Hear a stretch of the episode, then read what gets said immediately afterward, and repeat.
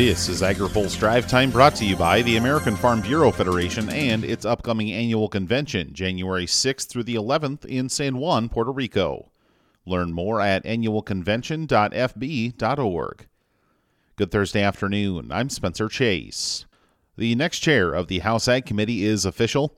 Pennsylvania Republican Glenn G.T. Thompson is the pick of the Republican Steering Committee to head up the panel as it prepares to draft the next farm bill. Thompson said he plans to prioritize the needs of producers and rural communities and deliver a farm bill that is responsive to their needs.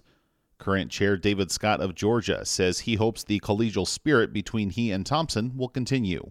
The House may have a new Ag Committee chair and a new party in control, but things are staying the same in the Senate, where Democrats will remain in the majority, Debbie Stabenow will remain the chair of the Ag Committee, and Capitol Hill will have split control. Farm Bureau President Zippy Duvall says he isn't concerned about that split. I think it kind of sets them up to maybe, hopefully, especially around agriculture, reach across, across the aisle and have a better debate, bipartisan debate. And, and I'm an optimist, so I'm hoping that's what will happen. Farm Bureau already has established relationships with folks like Thompson and Scott, but Duvall says new members will need to be brought up to speed. The heavy lift on this farm bill is going to be able to is, is for us to be able to uh, introduce ourselves to the new people coming in town, develop a relationship and trust, and then encouraging our farmers and ranchers to make sure that new congressman or senator knows how the farm bill has helped their farm in the past. Farm Bureau is one of several organizations calling for improved reference prices in the price loss coverage program to bolster the farm safety net.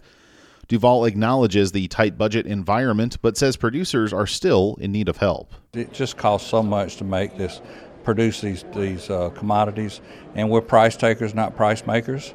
Uh, and and I think they'll they'll recognize that, and it's just vitally important that we pay attention to that and make sure that that the farm programs and the safety net is there for our farmers. You can read more about Thompson's move in our story on agripulse.com.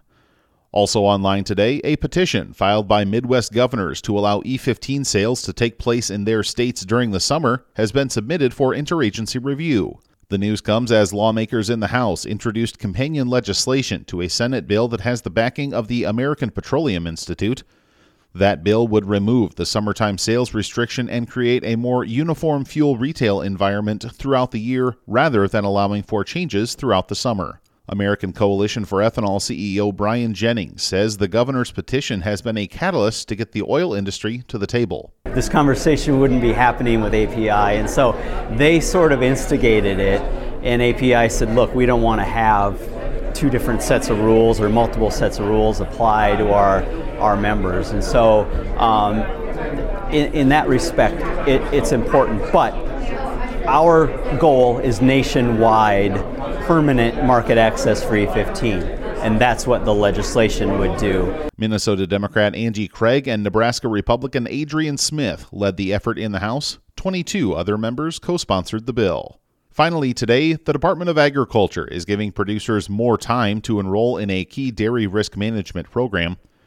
USDA's Farm Service Agency is encouraging dairy producers to enroll in dairy margin coverage and its supplemental program as soon as possible but now have until January 31st to finalize their 2023 coverage. FSA Administrator Zach Ducheneaux says early projections show DMC is likely to trigger payments for the first eight months of 2023.